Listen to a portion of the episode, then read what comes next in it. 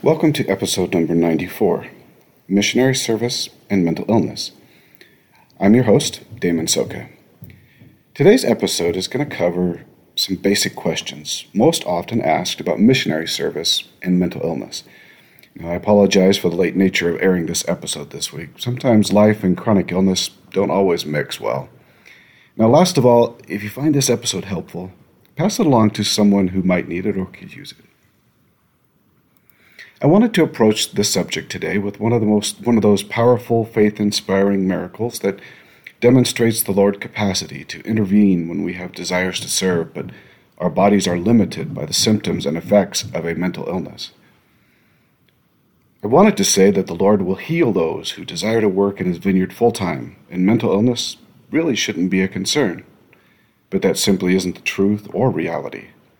For many of us, who grow up in a church, and I am sure for converts as well, we have a strong held belief in the story found in 1 Nephi regarding the sons of Lehi and their return to obtain the plates of brass.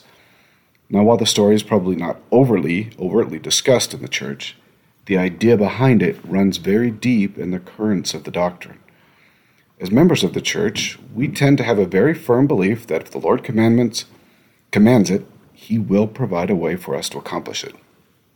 Now, I have no doubt of this truth, and that the Lord does fulfill his promises, but that really brings us to the central problem of missionary service and mental illness. Now, of course, the first question is always the most difficult, but in this case, I think it's going to help set the stage for some of the other questions that are going to follow. This is a question If what has been written about Nephi's assignment with his brothers to obtain the brass plates is true, or perhaps better stated, if the Lord will help us when He has given us a commandment, why could I not overcome my mental illness so that I could finish out my missionary assignment? This question becomes more poignant when we think about the many reasons why we could have failed in our effort to overcome our mental illness. We didn't have enough faith. We weren't faithful enough. We didn't keep, keep the mission rules to exactness. We didn't study right. We didn't listen right. We didn't feel right. We weren't developed or fully developed in our ability to hear and receive spiritual messages. We weren't strong enough. Now the list continues with its con- condemnatory and egocentric perceptions of our own personal weaknesses and deserving punishments. We tend to blame ourselves when we feel the weight of the calling and our own inabilities, weaknesses, and, of course, in this case, mental illness. Now, the weighing of the calling is not the issue the weight of the calling is not the issue, nor is some perceived spiritual weakness or sin. Most often, our problem is in our perception and application of a true principle in incorrect ways. So let us start with that true principle that the Lord will always provide the needed help when he has us when he has commanded us to serve. Now in the Book of Mormon we have the story of Nephi and the plates, we have the story of Ammon and his brethren, Alma and his successes, and the list goes on. The Book of Mormon is replete with success stories of the faithful. We ideally idealize and really codify these messages internally in our discussions of spiritual nature and our laws of heaven when we gather at the church. They've become part of who we are as a membership in the Lord's church, so much so that we tend to expect that the Lord will always intervene if our desire is right, our hands are clean, and our lives are worthy. Now, I believe the truth that Nephi and the brass plates is a story worth repeating. There simply must be something else at work when it comes to mental illness, missionary service, and the Lord's intervention. Far too many young men, women, and even older couples have returned home bewildered, beaten, and really battered by the underlying current that living righteously will always bring the blessing one desires and their desires have not been answered in the way they thought they would occur. So, what else is at work? Why would the Lord issue a call and then allow a mental illness to cause such serious symptoms that the called missionary must return home before the expected completion date? Let me first start with all of the, condemnatory questions that will arise in minds about faithfulness, worthy, worthiness, and past transgressions. For the most part, and I mean almost entirely, all of those condemn- condemnatory questions that arise when mental illness becomes a reality are not asked by the Lord to the one suffering, meaning that the Lord would not allow you to have a mental illness and then condemn you for not serving or completing your mission. He certainly would not throw doubting questions of lacking faith, lacking desire, and worthiness as the cause for a life that was not healed and a mission that was not completed. So, those doubtful questions regarding sufficient faith should be discarded, along with those that tend to run in the same crowd. The answer is you were and are worthy, you did and do have enough faith to be healed, and the Lord did not break his promise to you. Now, the Lord's promises of help have actually always been qualified promises, meaning that we as human beings tend to be short sighted, tend to be quick to run to praise, quick to ask for things we really shouldn't, and to have an answer before even asking the Lord a question. Now, if the Lord has given the calling, and we are doing our best, and ask for a specific blessing, of perhaps healing in this case, that does not come, then the Lord has not broken a promise, but has shown us His hand as to what He desires us to experience next. It is us humans who have placed this requirement that a particular blessing must be bestowed when a mission call is issued. For instance, when one is called to serve a full time proselyting mission or service mission, and we read that it is expected that you will serve two years or 18 months, depending on the case, we turn this time frame into an immutable promise that God will not allow me to return home in under that time frame, which is actually very interesting but very untrue. The reality is, is there is no promise in the call that you will absolutely serve the entire time frame. The call is for the time frame the Lord sees fit, up to 18 to 24 months. But somehow, somewhere, we turn this belief, we turn it into a belief that we did not have faith, enough faith. We were not strong enough, didn't have enough spiritual power. In the Lord's governance, one can be called for very short periods of time to serve in certain positions as a springboard into the calling where the Lord would most like us to serve next. The greatest concern is really to the Lord is not our current calling, but our eternal salvation and the eternal salvation of those around us. Now, the Lord has promised us eternal life, and He will do whatever is needed to get us there if we allow it.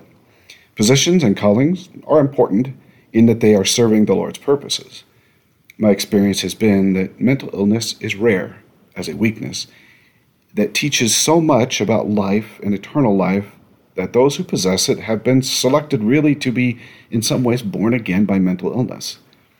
To receive that diagnosis on your mission and to have confirmation that you need to return home is simply to be called in a new direction.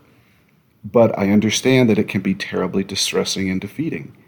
It is very natural to feel defeated, depressed, and beaten down, especially when mental illness is the cause of our return. But those feelings should really be short lived, and a life really should be moved forward. The saying that we all grieve in our own ways is true, but after the grief, and as part of that grief process, we can accept that the Lord has really chosen our new path, and we should see our detour as His hands working and directing our life. If we look at Christ, and our Father in heaven is all knowing, and as we face the trials of this life, one can be certain that if you are doing your best to live the commandments of the Lord, and He blesses you with one of the most difficult illnesses on the planet, then He has a special blessing in store for you, and for those whose lives you will bless. So the answer to that question we read before is quite simple. If you did your best to stay on a mission, and the Lord chose mental illness, then that is the direction He wants your life to go. We must allow the Lord to interrupt our lives at any point in time he, that He sees fit, where the interruption would be valuable to our salvation and that of our children. Mental illness is what the Lord wanted for you if you came home because of that, and it will be a new mission to live your life as the Lord would have it while now working within the symptoms of that illness. Now that I've really answered kind of that major question that overrides mental illness and missionary service. I wanted to answer a few more, probably not as uh, dramatic as that first question, but are often asked. The first question How do you know if you have depression or anxiety or what you feel is just homesickness? Well, first of all, understand that both emotions really come from the same location in the brain. And so the feelings actually can be quite similar. So, homesickness and depression really can feel almost the same in some ways.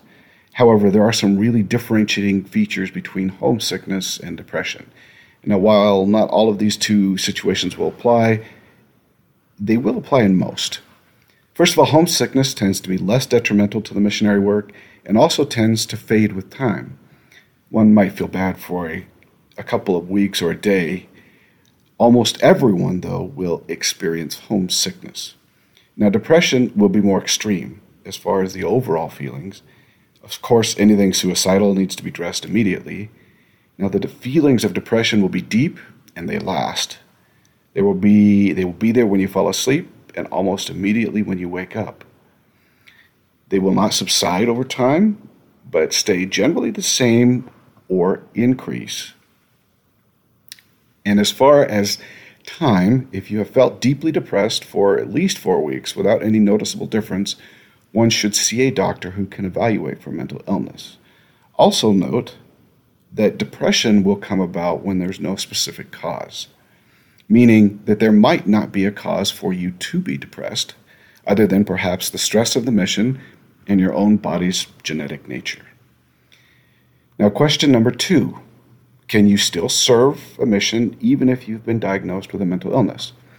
The answer is yes, but it's a qualified yes.